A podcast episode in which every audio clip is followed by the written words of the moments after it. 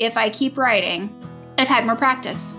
Every book that I write is better than the last book that I wrote. I've learned something new.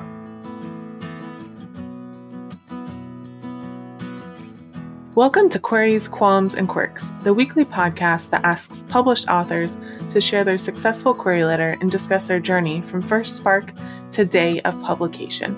I am your host, author Sarah Nicholas, and literary agent Sarah N. Fisk. Chelsea Mueller writes gritty, twisty fantasy and thriller novels for adults and teens. She's best known for the YALSA Reluctant Reader pick Prom House and her gritty soul charmer urban fantasy series. She loves bad cover songs, good fight scenes, and every soapy YA drama Netflix can put in her queue. Chelsea lives in Texas and has been known to say y'all, so please welcome Chelsea to the show. Hello. Hi, Sarah. Thanks for having me. Yeah, thanks so much for coming on. Uh, we're going to talk about your journey to publication today. We're going to start all the way back at the beginning. When did you first start getting interested in writing? And then how long did it take from there before you started getting serious about pursuing publication? I feel like everybody says, I've always been a writer. I've always been a writer. Um, but, but before I was a fiction writer, I was a journalist by trade.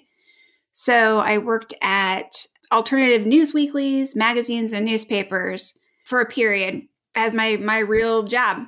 And when I left newspapers to go into marketing as a day job because newspapers were a volatile place to be, um, I really missed writing every day. I didn't realize how much joy and like just like the creativity that comes with that was like great for my mental health and how much I missed it.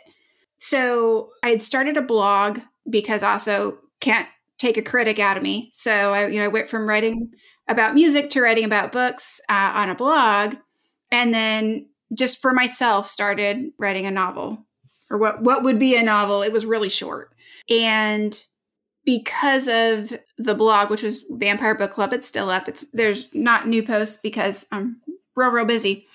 But but i did vampire book club for a long time and got to know a lot of authors as a result of doing blog tours and reviews and interviews there with published authors to the point where finally somebody was like well i want to see what you're writing. Okay.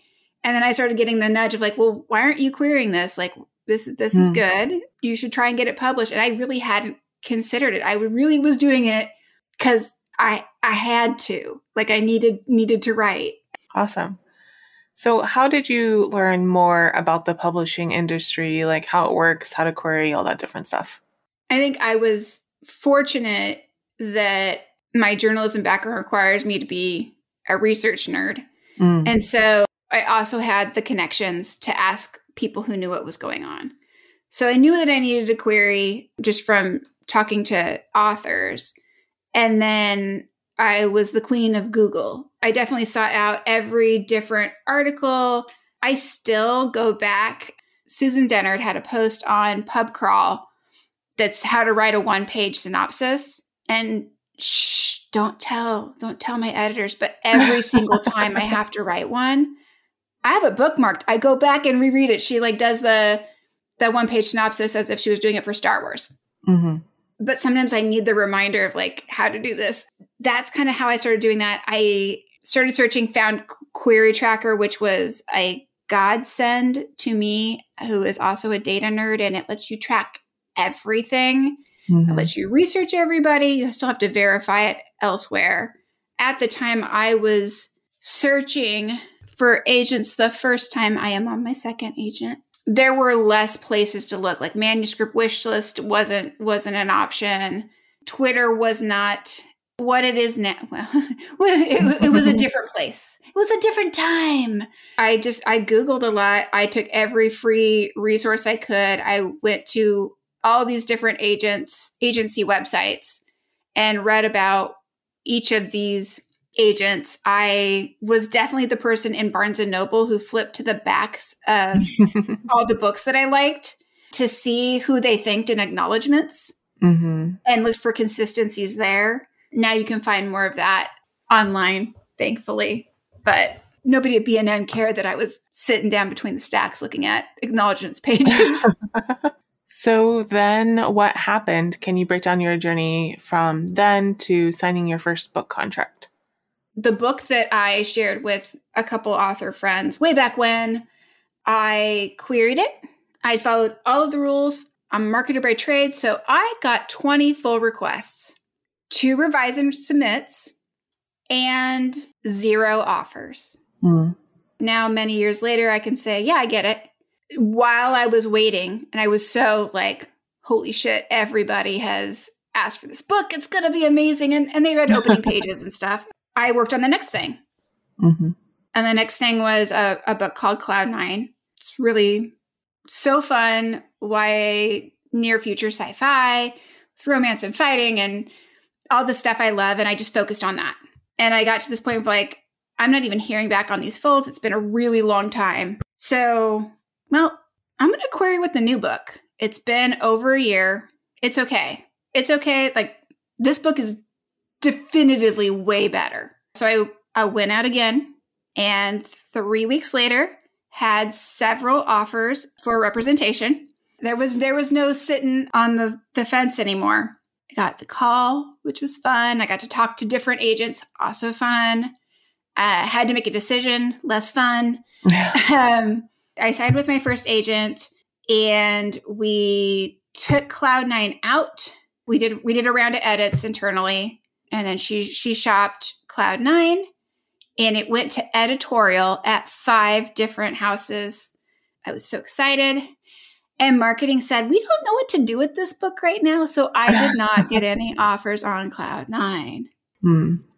Super, super fun. But I learned from from before that uh, well one uh, i have to always be writing or i'm not as happy of a person so mm-hmm. i was mm-hmm. going to be writing anyway and two man eyes on your own paper is the way to live your life as an author um, you're never going to feel great looking at what's happening with everyone else because those things are good things that should happen for other people and your stuff will happen when it happens and you can only control what you're writing right now naturally while we were waiting I was writing something else and I was writing something entirely different. I also just really love urban fantasy. And so I wrote a gritty, sexy urban fantasy for, for adults. And I started working on it and I was like, I, I don't even know. My, my agent at the time specialized in YA.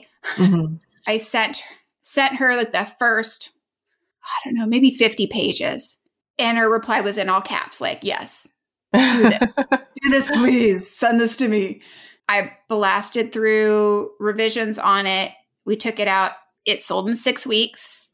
Mm. Like within a month of, of the contract, like we were doing covers. Like that was like the first thing we did was cover art. And all of a sudden it went from like so long of nose to like, and here's a visual representation of your main character in your world. And we're all really excited. And then I had to wait like nine months for edits or something dumb. Oh it took forever. yeah. It's time for the first cue of the podcast. Can you read your successful query letter for us? The query letter I'm going to use is actually a more recent one. The agent that I sold my Soul Charmer books with moved from the agency and stepped away from doing the the direct stuff and focusing on foreign rights instead. Mm. And so we decided to find someone new. And that's where I'm at now. So this is a query letter that I use for my agent, Naomi Davis, who I adore. So I will I will read this bravely. So I say hello and then Casual Conversations About Love and Murder is a 78,000 word young adult novel that pairs the complicated female friendships of Sawkill girls with the never say die spirit of Veronica Mars. What would you do if your best friend died? What if she'd betrayed you hours earlier? Emma's nights are haunted by the twisted sight of her friend's body in Stone Lake. Others in the sleepy town of Camber slap an accident label on her death and call it a day. Emma can't. It hurts too much to leave it alone. Proving the drowning was murder isn't easy. The sheriff stonewalls her, her friends want her to leave it alone, and her parents are too busy bickering to worry over much else. Cole's mistrust for corporations and the government hasn't made him many friends in town, but his willingness to believe Emma makes him her strongest ally. Together, they'll dig into the town's past and their own to get to the truth. The accidents don't stop with one friend. Death creeps ever closer to Emma's door. Can she find the murderer before another person she loves dies? When the killer sets their sights on her, will Emma be able to make a choice that determines who lives and who dies? My adult urban fantasy soul charmer series is in development at Netflix. My previous agent has retired and I'm seeking a career focused partnership. I'm a marketing executive at my day job and I speak frequently at RWA chapters on leveraging digital marketing as an author. In other words, I am game to do some heavy lifting to boost the reach of publisher marketing efforts. I'm also up for being a debut again on the YA front with a pen name. a synopsis and the first 10 pages of casual conversations about love and murder are included per your submission guidelines. Please let me know if you'd like to read more. I'd love to send you the completed manuscript. Sincerely, Chelsea Mueller. Awesome. Thanks for sharing. I will just add real quick that everybody gets their hopes up, wow, we went real, real far down the Netflix train. It's all on hold. So sorry. That's how that's how film options work. yeah. Thank you. Thank you for making sure we're not searching on Netflix right now. So, how has your experience been since signing that first contract? Especially, let us know what things really surprised you along the way. I think the biggest surprise since signing a first contract, I think it's actually true across the board throughout your career, is that the goalposts continue to move. Mm-hmm. Like I think there's this expectation that you get an agent and then you're in, or you get that first deal and you're in. And there's always another bar mm-hmm. that you're going to move to. Like, so I, I had, I've had more than one option happen um, where we sold film or TV rights, or we did an option, or we made it really far where we even hired writers and pro- like there was a producer and everything was attached, and then it doesn't happen. So that's like my that's like my new like oh that's the thing I want. You know, there's always a another step there. And I think we, as writers, have a real hard adjustment from going from it's all about the creative output of this is mm-hmm. the story of this is the book of my heart, this is the thing I'm creating, to this is a business and it will be treated as a commodity, mm. which is a good thing and a healthy thing like understanding that I was really fortunate with Borrowed Souls that the cover is just bonkers good. It's for me exactly it's what it is on the you get the vibe. But what if it hadn't been? Mm-hmm. You know, I get consultation on covers, but understanding that all of those things are done to market the book and make sure it gets the best reach, the best placement in stores, I feel like there's a steep learning curve to adjusting your mindset to, okay, we spent this time on the meat of the book and working really hard. And now we are gonna treat it as it's it's an object and it's not this this thing we spent all the time on the inside and now okay here's the three words that we're going to use to pitch it and this is what you'll say when you go to an event learning how you hold back the writer joy um, and maintain that is important. I think finding finding other people who are going through it at the same time, like your little writer group of friends or community, can be really helpful to remind you, like, yeah, no, like all of us are like, wait, this is part of the, the process, can be really helpful during that first year. yeah. It is time for author DNA. It's a quick round, just kind of classifications that we like to put writers in. Are you a pantser or a plotter? Can it be both? A lot of people say that. I'm a tentpole person, so I know my key turning points, but not how we're getting there. Do you tend to be an overwriter or an underwriter? Overwriter if it's fantasy, underwriter if it's a thriller. Do you prefer to write in the morning or at night? In the morning. It's new. It's it's, oh. a, it's a mom thing. When starting a new project, do you typically start with character or plot or concept or something else first? Character, always. Do you prefer coffee or tea? Coffee. When writing, do you prefer silence or some kind of sound? Silence. When it comes to the first draft, are you more of a get it down kind of person or get it right kind of person? Get it down. What tools or software do you use to draft? Usually Scrivener. Do you prefer drafting or revising more? Revising. Do you write in sequential order or do you hop around? Depends on the book. And final quick round question Are you an extrovert or an introvert? introvert, but I fake extrovert real, real good. Now we're going to talk about the second cue of the podcast. What were some of the qualms or worries that you had on your journey? And do you feel like they were realized or you overcame them or how did they shake out? When it comes to worries, for me, one of my markers of success or a thing that matters to me is like I want I want people to like my book, but like I like I, I like critical acclaim. Mm-hmm. So knowing that I did something that resonates matters. So I was really worried about getting like book lists to review it. I was really worried about whether or not like would it end up in Publishers Weekly? Like would I like Library Journal? All of those mattered so much to me, which at the time I did not know that like every book gets sent to them. Like they may not review it and they may not like it, but they all get sent. It's a pretty standard round. So for me that was a that was a win. What I didn't know then that I know now doesn't really change. I still like it. Is that it doesn't really sell you like more books. I mean, certainly there's a visibility component and the library piece can be really good. It's been really nice for YA. I really can't thank librarians enough for all the love that they give Prom House. If librarians are listening, you can message me and I will make sure you have Prom House. Like I I will help you out. So that was a surprise too. I think is is understanding where things are going to land. I also think that there there are scenes where I think I really push where I try to push things a little bit far and then it's never the scene that people are like that's what is wrong with you Although I will say, I think everybody that I've talked to has the same favorite murder in Prom House, which makes me feel real good. it is also my favorite murder. So feel real good about that. And now it's time for the third cue. Do you have any writing quirks? Is there anything about your process that you think is kind of different or interesting or unique?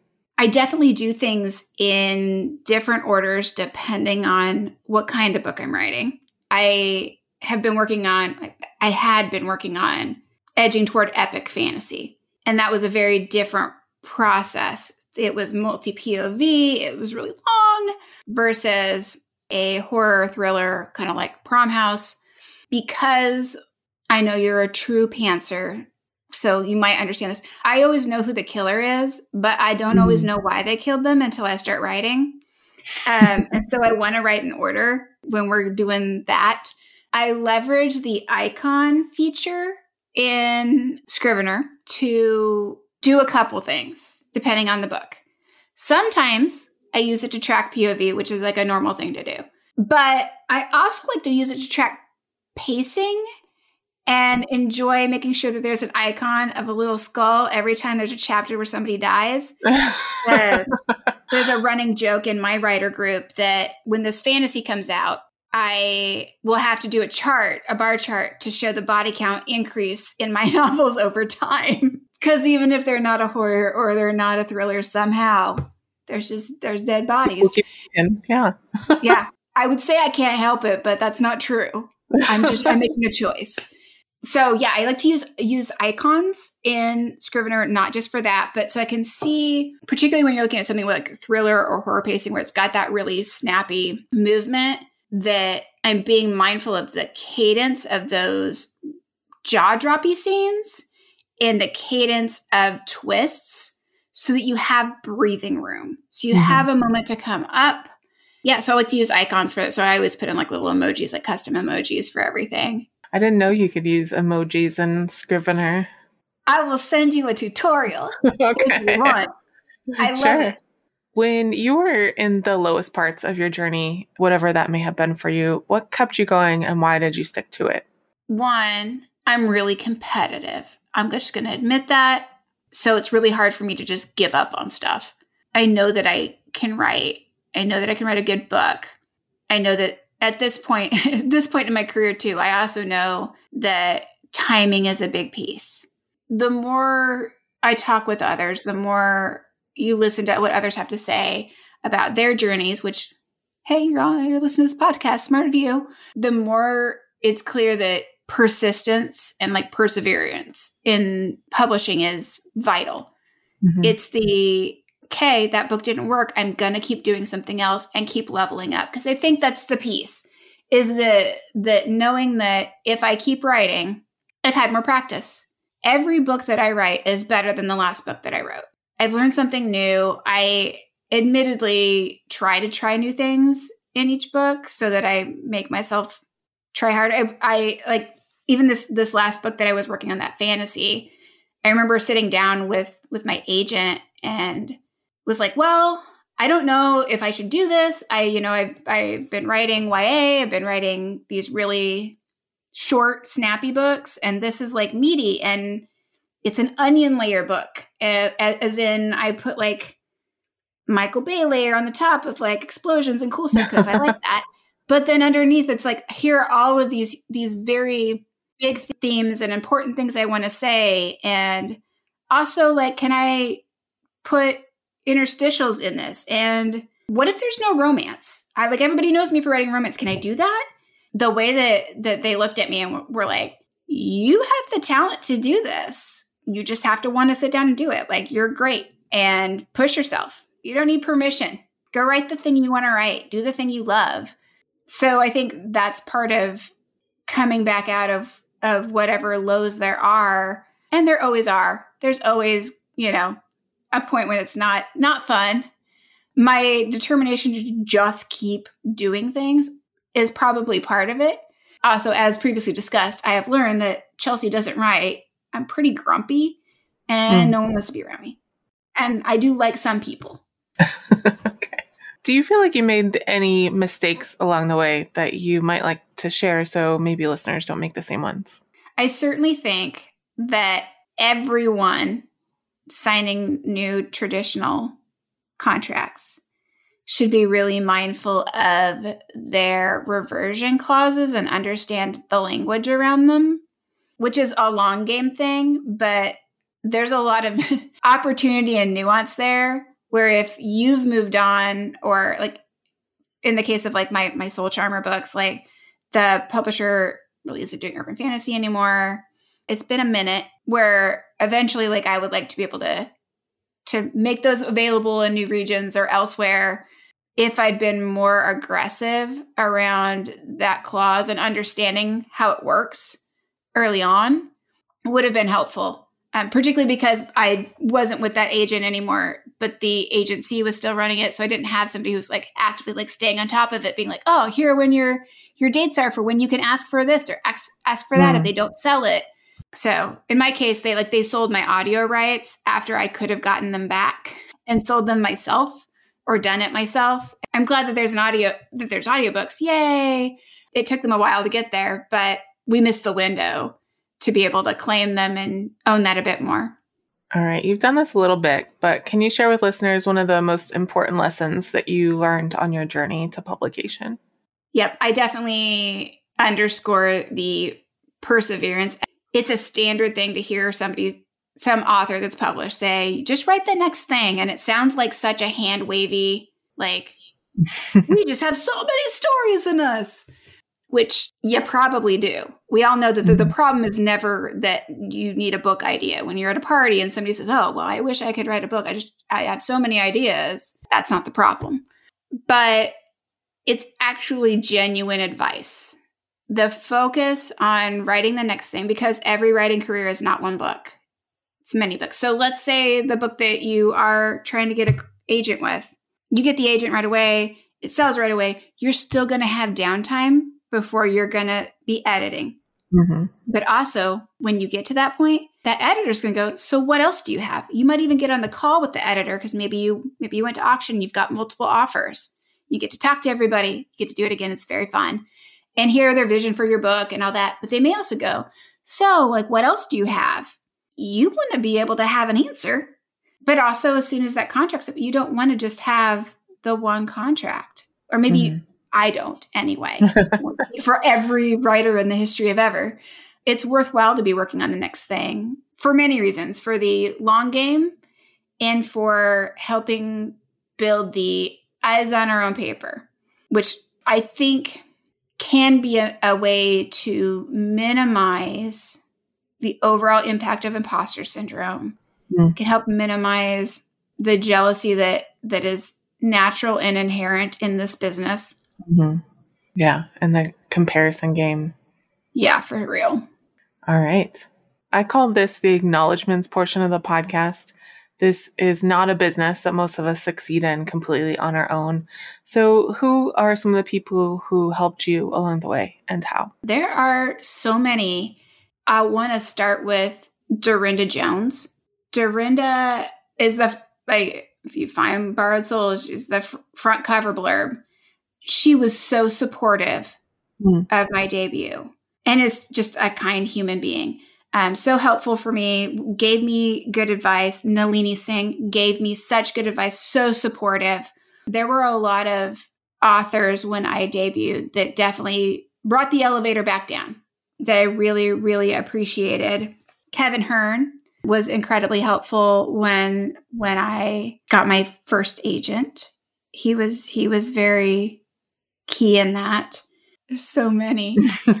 boss was was wonderful and helpful and kind. There were a lot of people who gave good advice and have just been generous with their time and energy. But it's such a long list, and I think it it shifts over time too. I've been to where like there were definitely people who helped me figure things out early on, and then it's it's been interesting now that I and I'm still, I mean, I, I have six books out. It's not like I, you know, have a huge catalog, but being able to have new writer friends who are going to debut mm-hmm. and being able to be like, what do you need?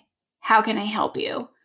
That's one of the things that I think is can be really beautiful in this industry because one, it can feel very solitary. So mm-hmm. having people extend a hand is nice. But also, like, despite our, I guess, instinctive need to do the comparison game. Like a rising tide lifts all boats.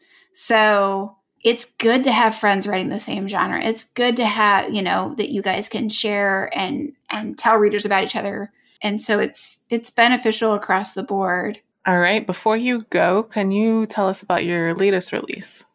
I can't actually this this is a nice little end cap, so get ready y'all. I just released Cloud 9. Yeah. The book that I got my first agent on and it went to editorial at Five Houses. It's one of those books that critique partners, even from back in like 2014, who read it like way back when, would message me periodically and be like, man, I just can't stop thinking about Cloud Nine. Cloud Nine has had two offers that I turned down from small presses. And so finally I I'm releasing it. I released it myself on March 7th. Mm-hmm. It is super breakneck, fast paced, snarky, enemies to lovers underscore romance, but it's not super heavy on the romance. Like in a not a lot of on page mm-hmm. action, but like also kissing in the middle of fights. So it's the first in a trilogy. Super fun. And then I'm also still absolutely happy and tickled anybody picks up Prom House. So Prom House is like a throwback to R.L. Stine, Fear Street kind of stuff. 10 kids run a prom house for, you know, a weekend. They get locked in. One by one, they start to die. Whose prom date could be a killer? And the reason I, I bring it up, one, is because it's fun and you can go buy it. but two, right now there's a special edition of it in Five Below. It has a more red cover. It's very, very bloody cover. um, depending on if you're looking for a steal, I'll I'll mention it. If you have a, a Five Below near you, they're a U.S. retail chain. You can go get it for five bucks, along with a couple other really good reads. Hmm. Chelsea, thank you so much for coming on the show and sharing your story with everyone. Thank you for having me. I hope it's helpful. Thank you so much for listening to this episode of Queries, Qualms, and Quirks. You can find the text of Chelsea's query in the show notes, along with links to find out more about her and her books. If you enjoyed the show, I'd really appreciate if you'd help me find new listeners by leaving a review on Apple Podcasts or Podchaser, telling your friends, or sharing the episode on social media. If you're interested in supporting the show, go to patreon.com slash Sarah Nicholas. That's Sarah with an H and Nicholas with no H. And if you're a published author interested in being a guest on the show, please click on the home base link in the description or go to sarahnicholas.com and click on the podcast logo in the sidebar. That is, again, Sarah with an H and Nicholas with no H. Thank you so much for listening, and we'll see you next time.